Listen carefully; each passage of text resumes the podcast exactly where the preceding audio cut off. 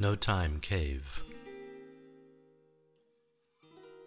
Anton liked to imagine that I'd been murdered and that I'd come back to life.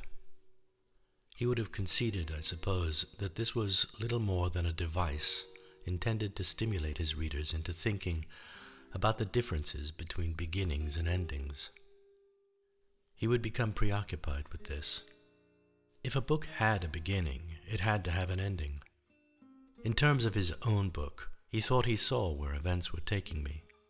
He'd physically written seven chapters. Yet now it seemed that only the philosopher Heraclitus knew where the book was going, because he was the only one who had read the rest of it. Once Anton was on to the possibility that Otto in Flames may already have been written, he was forced to wonder to what extent he was writing anything. As he was the one doing all the typing, though, he was damned if he wasn't going to be allowed to make his own contribution. If it was to be worthy of his future reader, a seemingly unforgiving thinker, made of marble, spun by insects, Otto in Flames would need to be an objective and accurate description of the strangeness Urania kept revealing to him. Given time, he hoped to be able to add something of himself to the writing. This was not unreasonable. Over the years, he'd developed certain skills in the trimming and clarification of his perceptions so that ultimately they could be steered on a sensible course through the language of the written word. It is vital to remember, though, that what Anton was being shown in the unseen was not being imagined by anyone. Exactly as it is with our own world, his emotions were as real as anything that might be perceived. In due course, I will have more to say about the insoluble problem of where our perceptions come from and where they take us. For now, we must regard the confusions in Anton's mind as true events that were capable of being interpreted. They weren't only possibilities, they were the possibilities that really happened. One by one, Anton was forced to react to these possibilities just as we all must react to the unforeseen in our daily lives. His emotions invented themselves capriciously. It felt like an endlessly weird concatenation that defied logic and made the task of describing the unseen virtually unattainable. Within its realms, the transformations it made were as instant as they could be horrific, so that it was the chatter of cafe goers, along with the clatter of cutlery and crockery, that served as the only antidote to the perils Anton faced in a locus so unique it was off any prospector's map. He became convinced of the notion that if he could find his way back to the cave, he would have unlimited access to the mind blowing emotions he'd been experiencing only piecemeal so far. It was obvious that the cave was the one place where a person could have whatever they wanted. As long as it was possible to imagine, and as long as he could get himself back into the cave, Anton could think of whatever he liked and it would come true. Not only would he be able to find out how Otto in Flames ended, if he wanted, he would be able to throw off the shackles of time altogether and wield the powers of a god. But before we embark on Anton's travels in the supernatural, where the rest of this story takes place, perhaps a little more about his worldly presence. You probably want to know what he looked like before he vanished. It would be as if you'd just noticed him, sitting in his regular spot at the cafe, trying to put into words something he'd only just visualized. Even if what he'd visualized went beyond the stipulations of what is believable. His hair, layered by streaks of reddish gray, had the shape of a haystack. His beard was effusive. His dress sense was unfashionably untidy. If you were to associate just one color with the man, it would have been the reds and maroons of a threadbare carpet. Mostly, he liked to clothe himself in corduroys, with kurta shirts imported in bulk from the Punjab. His nose was bulbous and interestingly equidistant between a large mouth and gaping eyes. He often wore his spectacles low on his nose so he could peer over the lenses. Because his eyes were so big, with shock lines splaying onto his cheeks and over his forehead, there were always going to be hidden qualities to the rest of the face behind the beard. Looking at him now, he is likely to have been chewing his lower lip, no doubt staring at his laptop. His fingers will have slapped out three or four words before looking up again, blank as a wall in winter. This was how Anton used to write. He'd be concentrating with every atom in his body, then he'd look up with hooded eyes and stare as if flummoxed. In times gone by, he would have stared at others in the cafe for the relief he needed. Since Urania had come into his life, his reality had become much more challenging to render in words. It may have seemed as if he was looking at nothing in particular before he plunged back into whatever sentence he was struggling to construct. Nobody can have realized just by glancing at him that in each of those fleeting moments when Anton looked up, the place he was in was something so far fetched it felt unlivable. These displacements may have amounted to just a few seconds in his favorite cafe. To him, though, each immersion might have gone on forever. In those bolt holes Anton was being conveyed to, without knowing how he was doing it, where time is washed away along with the actions we think of as physical movement, it might take whole lifetimes to adjust before he could begin to understand what was happening to him. We might say, though, that Anton gradually got better at the art of remaining in the unseen for up to a minute at a time. To perfect the mental skills he needed to remain there for longer required doing it without realizing he was doing it and without having any inclination to do it. The technique was a taxing one. It meant you couldn't plan. You couldn't determine where you wanted to go. Even if Anton found himself drifting through the most perfectly imagined landscape, he couldn't exercise the power to direct himself towards any single part of it without risking a sudden jolt back to reality. I will relate to you a significant episode which happened during the morning of the 17th of February, 2019. It concerns the cave Anton had become so captivated by. No matter how hard he tried, he couldn't get himself back into it. He couldn't even find it. But that morning, after he'd all but given up, an opportunity presented itself. He'd gone to the cafe early and was rewriting chapter 3 to incorporate Urania's latest version of it. He'd finished typing the words, Otto took the card without thinking. He struck a full stop on his keyboard with a flamboyance hardly in keeping with the sentence's import. The key made a satisfying popping sound. It was so satisfying, Anton typed a second full stop so that the sentence read, Otto took the card without thinking, full stop. Full stop. Both pops were flashes of energy. The second one produced a brilliance that eclipsed everything in the cafe. Into that instant flowed the attentions of a writer who knew that he mustn't, under any circumstances, try to understand what he was doing or where he was going. Anton knew he mustn't try to realize anything.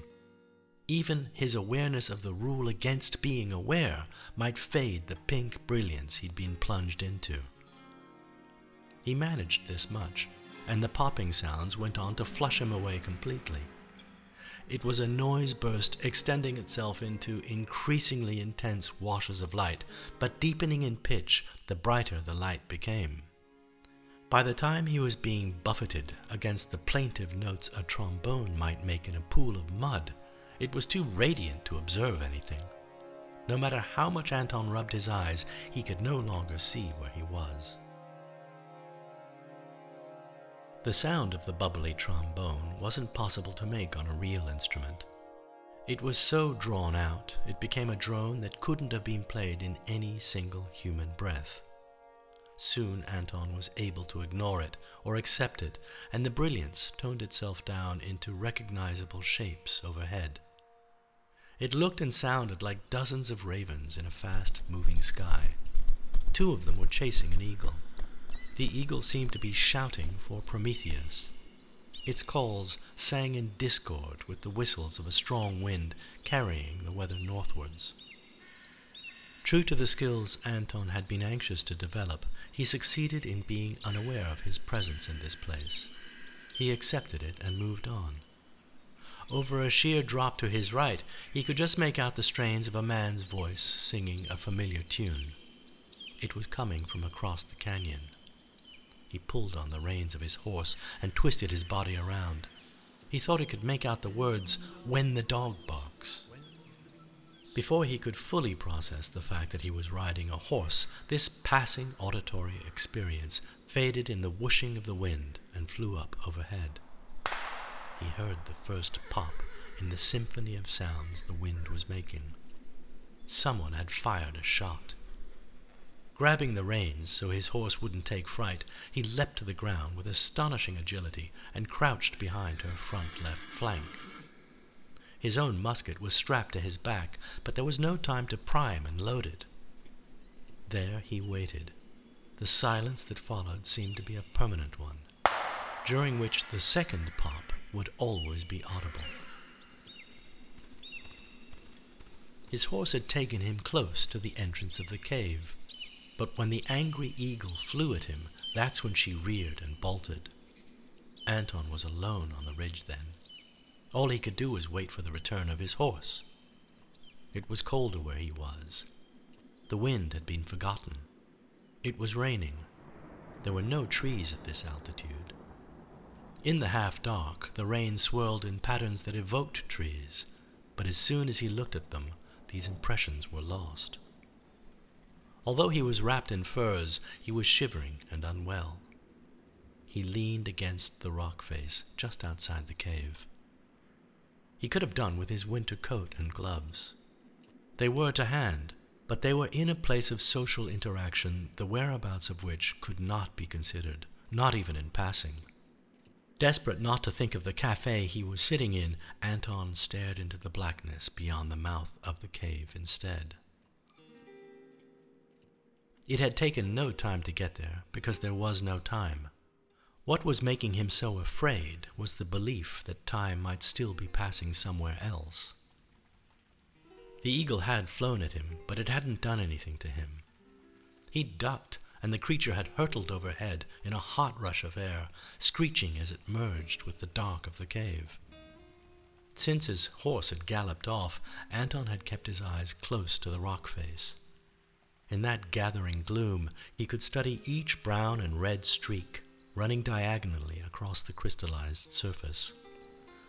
His occasional sigh was like a saraband, rhythmic with the cawing of ravens above.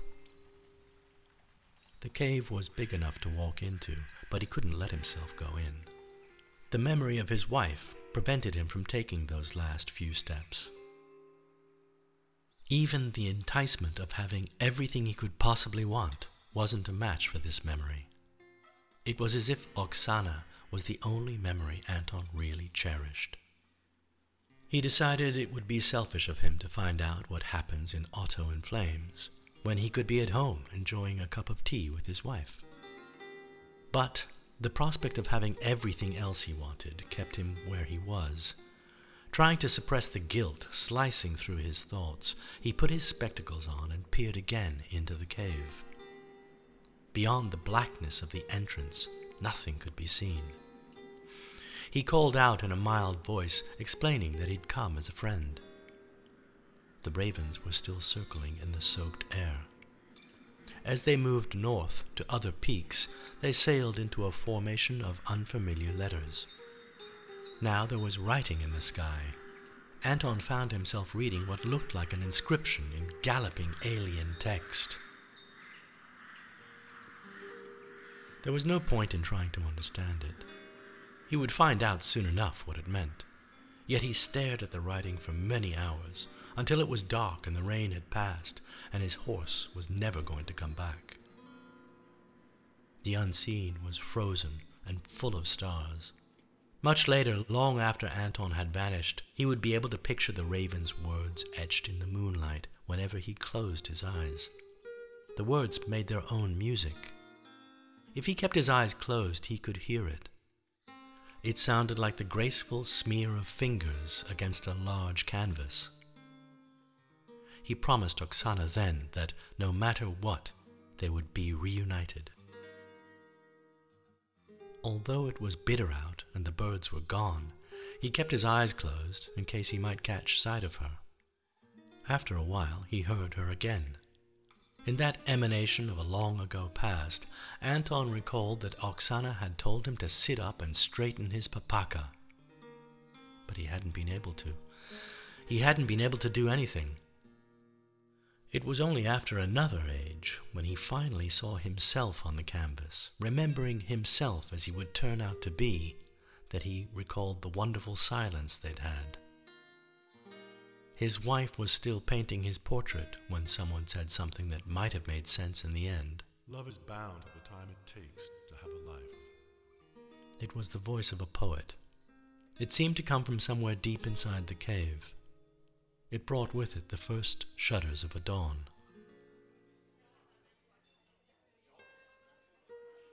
You might have thought he looks like a half blind rodent popping his head out of a hole, then disappearing again. He will have squinted like a rodent as well, as if he could hear something only he could hear. His lips will have been bunched together. He will have been in a state of shock and might have gone on to have had an accident. You will have tired of observing him for any longer than this, though, partly because Anton had never cultivated the appearance of someone who liked being observed, and frankly, you will have had your own preoccupations to be getting on with. There were other attributes that won't necessarily have been prompted by the occasional glance in the writer's direction. If you were very observant, you might have guessed that Anton was exhausted. Sometimes he looked genuinely ill. By the middle of a working day, his awareness of things became dulled. The possibility of making appropriate connections in language, which were the ones he considered should advance his descriptions of the unseen, became less available. Yet it was during that lowest ebb of the day, when his eyes were inclined to droop and he would dribble over his beard, that the writer was most susceptible to the transportations he experienced at the hands of his muse. Unfocused and sleepy is how you will have perceived him in the cafe before looking away. But this was precisely when he was feeling the onslaught of what he was seeing the most. His face would sag, so that in the back of your mind you may have attributed his weariness not so much to age, but to a chronic condition requiring medication. When he did snap out of it, it was always as an astonished victim, as if somebody had poured water over him. Whenever this happened, on being returned to his rightful position in the processions of reality, if Anton was still at his usual spot and he hadn't embarrassed himself overly, he would slowly begin typing again. Using his laptop while he sipped his solution of the black bean, he would try to recollect the raptures he'd witnessed. As the bean worked its wonders, he would feel invigorated by the clarifications in meaning he was able to nuance in the writing. He would always sigh when this happened. Sometimes he typed more frantically, hoping that the speed of his fingers would catch up with the timelessness of what he'd known, and the sounds he'd lived in, and the deep indentations that spread from those sounds. What Anton came to realize was that the unseen was the application of a universal principle. The principle was expressed as a wisdom that had been written by ravens into the sky above the entrance to the cave. Back in the somber intersections of reality, for a modest consideration, he'd managed to obtain a translation of the inscription. He was told that the text was Georgian and that it meant, with time, anything is possible. On finding this out, he became more determined than ever to go back to the cave, where he knew his future reader must still be waiting.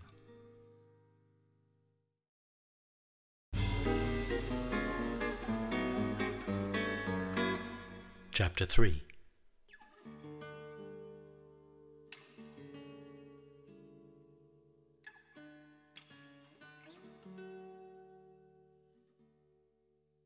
The priest slipped onto the train and made his way through Otto's carriage.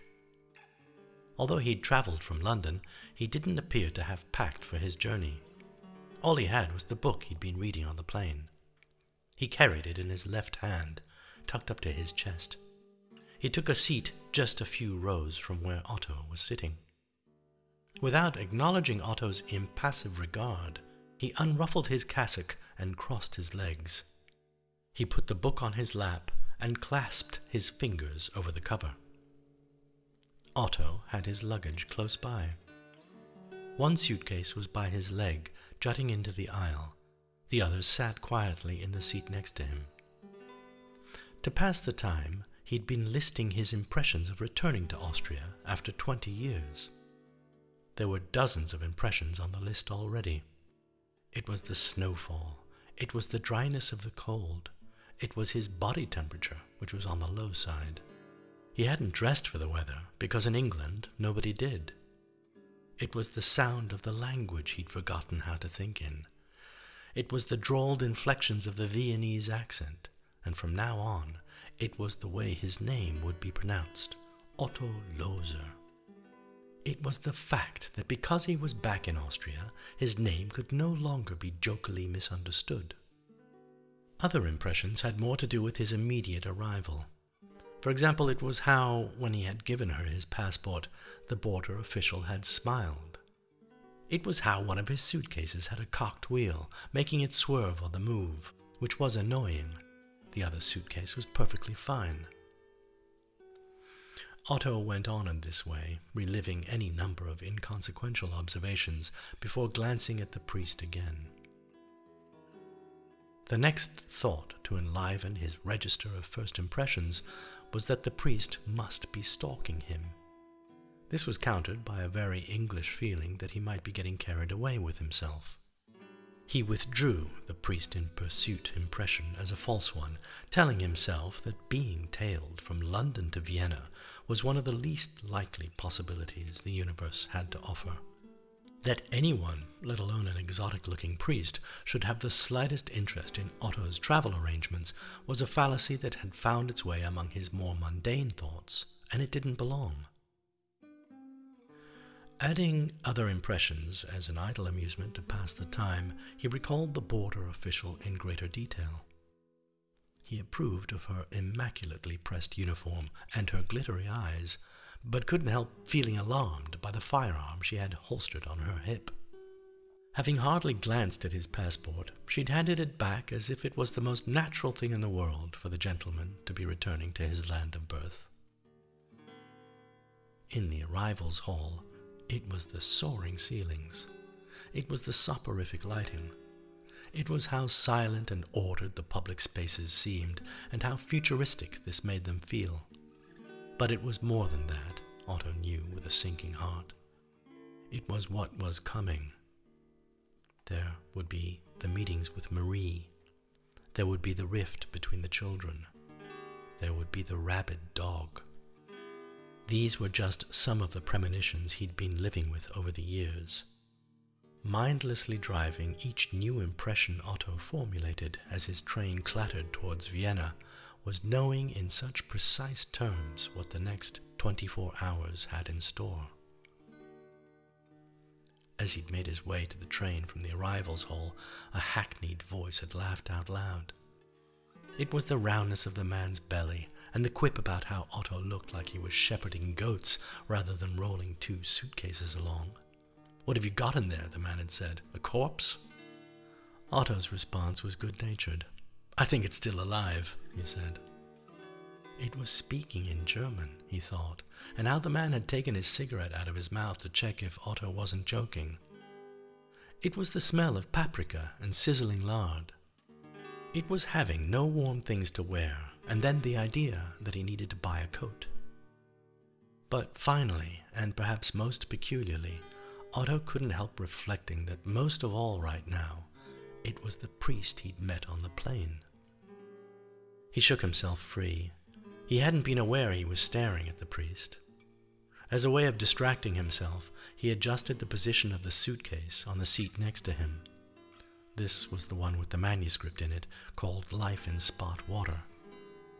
If Otto needed something to stare at, the manuscript told him, he might try staring at his future instead. Because alongside his concern about the priest, Otto's return to Vienna was framed by his looming future with Marie. She had successfully vied for pole position in his first impressions of being in the country again. All of the other impressions were like bees in the hive. Inside it, each worker scrambling so thoughtlessly over the queen was essential to the good order and progress of the hive. While it all seemed too intricate and messy to track everything that was happening in it, the hive was completely logical and neurally connected to Otto's anticipation of seeing his estranged wife again. He drew a sharp breath. Another voice he didn't think he'd ever heard before seemed to be saying something important. Love is bound to the time it takes to have a life. It was the voice of a poet. It was in this voice that Otto could feel the thorny grip between love and death.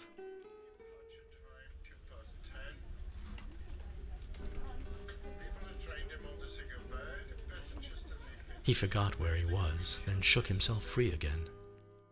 Recalling that he would turn 40 later that year brought the rhythms of his impressions to a standstill in the snowstorm.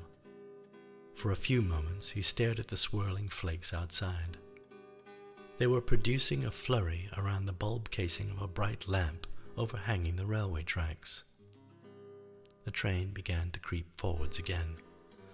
Otto could see his face in the glass he was staring through. As his reflection left the lamp behind in its agitated light, his attention veered back to the priest. Other than obliquely, he didn't dare look. He knew the priest must be following him. Whether he liked it or not, it stood to reason. The man looked very much as if he might be snoring now. His mouth was open, his eyes were closed. The dog collar around his neck was all but obscured under the folds of his dipped chin but it was his hands. They were still clasped in his lap over the cover of his book.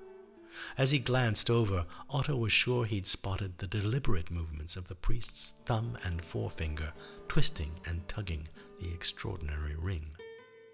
He began to wonder what the priest was like. The reason the man didn't shave regularly was because of the rutted markings on his cheeks. Otto could imagine a rare Amazonian disease producing those linear disfigurements in early childhood, and the cruel isolation that results from looking even slightly distorted. Ever since he was a boy, the priest would have felt lonely. Otto pictured how it would have been difficult for the boy to make friends, and how he'd been bullied in school because of the scored lines on his face, so that in the end there would have been the need for a savior. Exactly like bees delivering globs of pollen to the living hive, these and other notions all flew to the same destination in Otto's passive swirl of impressions. He had his phone in his hand. He hadn't been aware of taking it out of his jacket. On the screen, under a list of favorites, was the number he had for Marie. Disturbed by his own reflexive and unwanted behavior, he put the phone back in his pocket.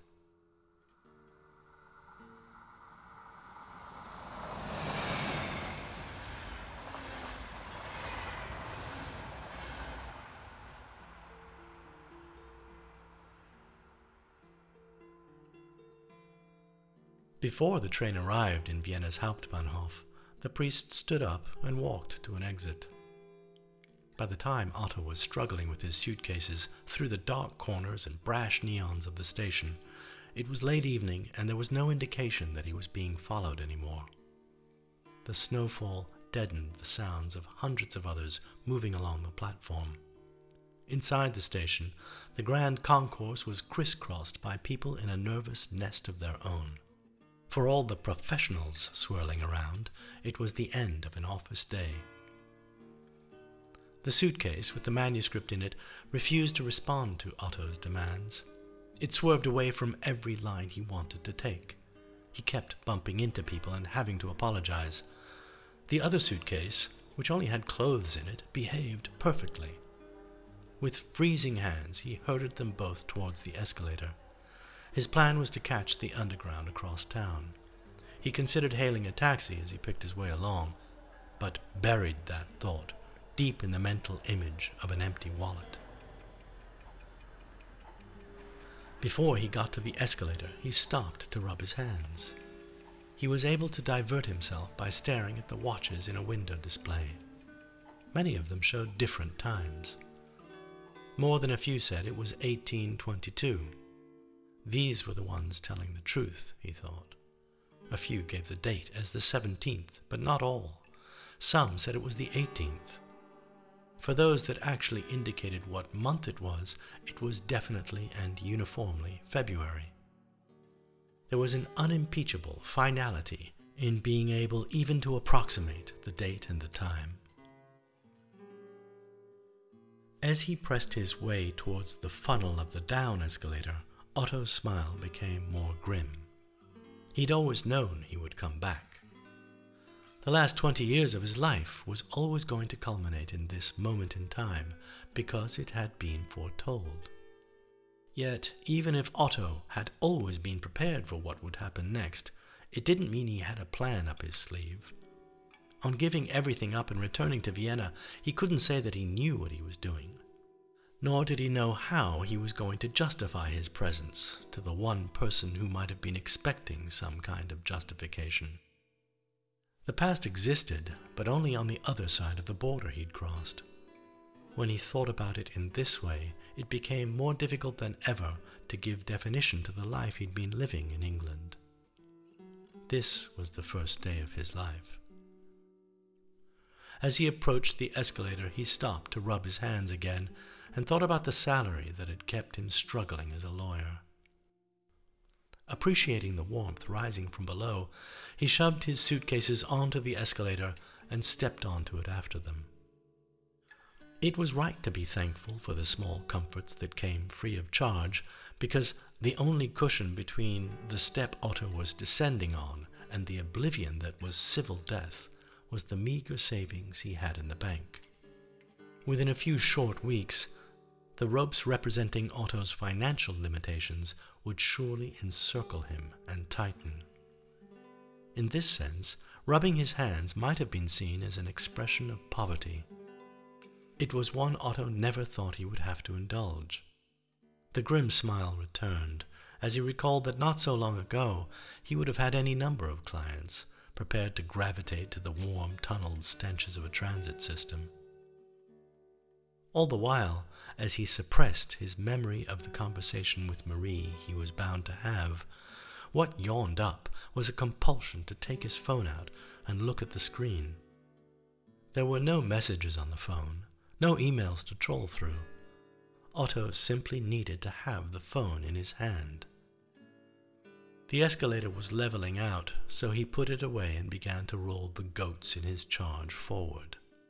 The rebellious suitcase knocked into the back of a passing professional who looked around dismissively before walking off. Inspired by an appeals case he'd been running in 2017, the unruly manuscript in Otto's suitcase now had a life of its own. If his personality had changed, it might well have been the manuscript's fault. The assault in 2016 had done for him, but the manuscript was a gathering of all the thoughts that came after. It was a record of the changes that had brought the changes about. At first, it had been a relief to write about the shift in his outlook on coming out of a coma. Through the writing, Otto had been able to explore the technical reasons for abandoning his career as a lawyer. But the manuscript had taken over and continued to dominate. It expressed ideas of its own, ideas which Otto found impossible to ignore. As he came off the escalator, the suitcase with the manuscript slipped and tumbled into the path of a medium sized dog with muscular shanks and a flat face. Otto tried to navigate the suitcases around the dog's misplaced rage. Despite coming from something so squat, the fury released was so animated that Otto felt himself panicking. He'd always known he would be attacked by a dog at some stage after he got to Vienna. But the owner of that dog was supposed to have been a mysterious man. This dog's female owner was tugging at its leash. In a commanding voice, she made it clear to everyone but her pet that barking in public would not be tolerated. The platform taking trains west was silent, but it was alive as well. It had heads and legs and arms and trillions of tiny connectors. It was hunkered in readiness for the ritual of engorgement which would happen as soon as the next train pulled in. Otto took his phone out again. He hadn't meant to. Still only vaguely aware of what he was doing, he tapped the screen, hoping for something absorbing to look at. He had a news app, so he tapped that. Pictures from around the world flickered into his palm. A headline popped into place. He tapped the headline. What flowed out was a construct of the teetering world. It was as he took in a piece, concerned with the sharp decline of sterling since 2016, that Otto became a living cell in the thing on the platform. The story could be read out of context. He hardly read it at all. He barely even glanced at it. In order to satisfy his need to be part of the thing on the platform, he was required only to read randomly from the list of sentences he was scrolling through. Those few words that did fall into place had a special nuance that only a man in Otto's precarious position could attribute to them. A big part of the fall occurred literally overnight, once the result of the referendum became apparent in the early hours of the 24th of June 2016. That's a big change, but what does it mean for all of us?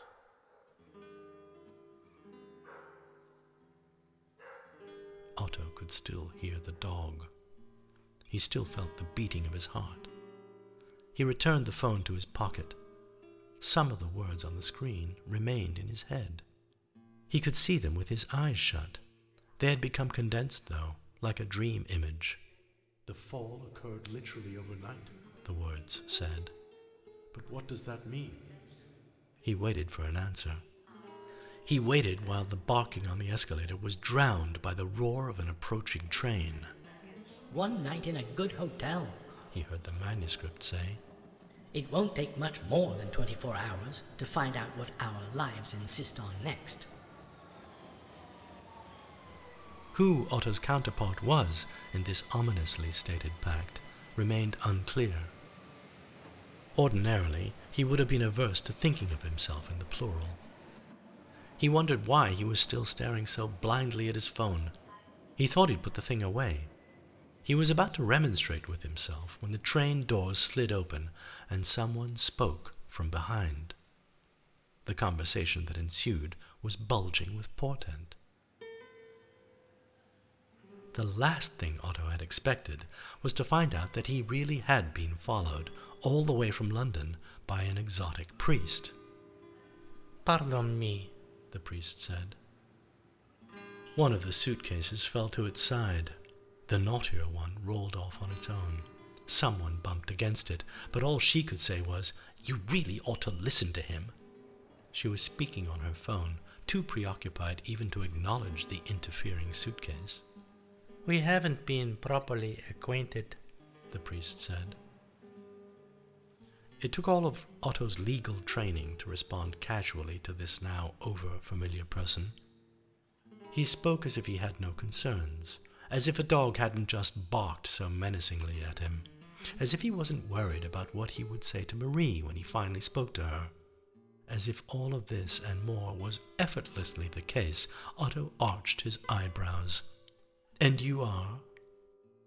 My name is Father Promentano, the priest said. Delighted, said Otto. And I am Franz Roubaud. It was the first name that came to mind. He didn't know anything about Franz Roubaud, or why he'd come up with that name.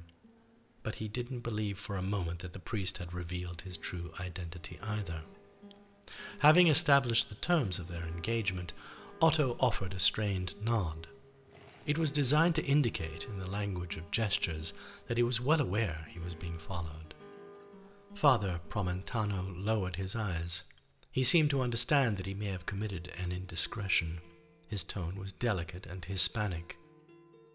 I consider provenance may unite us again before long, he said. They were jostled by others alighting the train or trying to board it. Like a fanfare up and down the platform, a trumpeting noise warned that the doors were about to close. One troubled element of the professional commute that night, a man with a vicious twist to his lips, reminded Otto and the priest that they were in the underground, not a cocktail party. Father Promentano developed their brief conversation cryptically. In order to smooth things along, I thought I might present my details prematurely. With the efficiency of a blackjack dealer, he flipped a calling card into his grip and extended it towards Otto's face. On it was printed the address and telephone number of a seminary in the Ninth District. The absurdly large ring jutting from the priest's hand reflected the movements of others along the platform. Otto took the card without thinking in keeping with the priority of being part of a city doggedly focused on its passage homewards, he regarded himself as having no time to think. He'd managed to stall the rolling suitcase with his left foot. The other one had toppled to the ground. Bending over to pick it up, he heaved both cases into the carriage and looked at the priest through the glass of the closing doors. The priest was walking along the platform slowly and confidently as oblivious to the requirements of a rush hour as it was possible to be.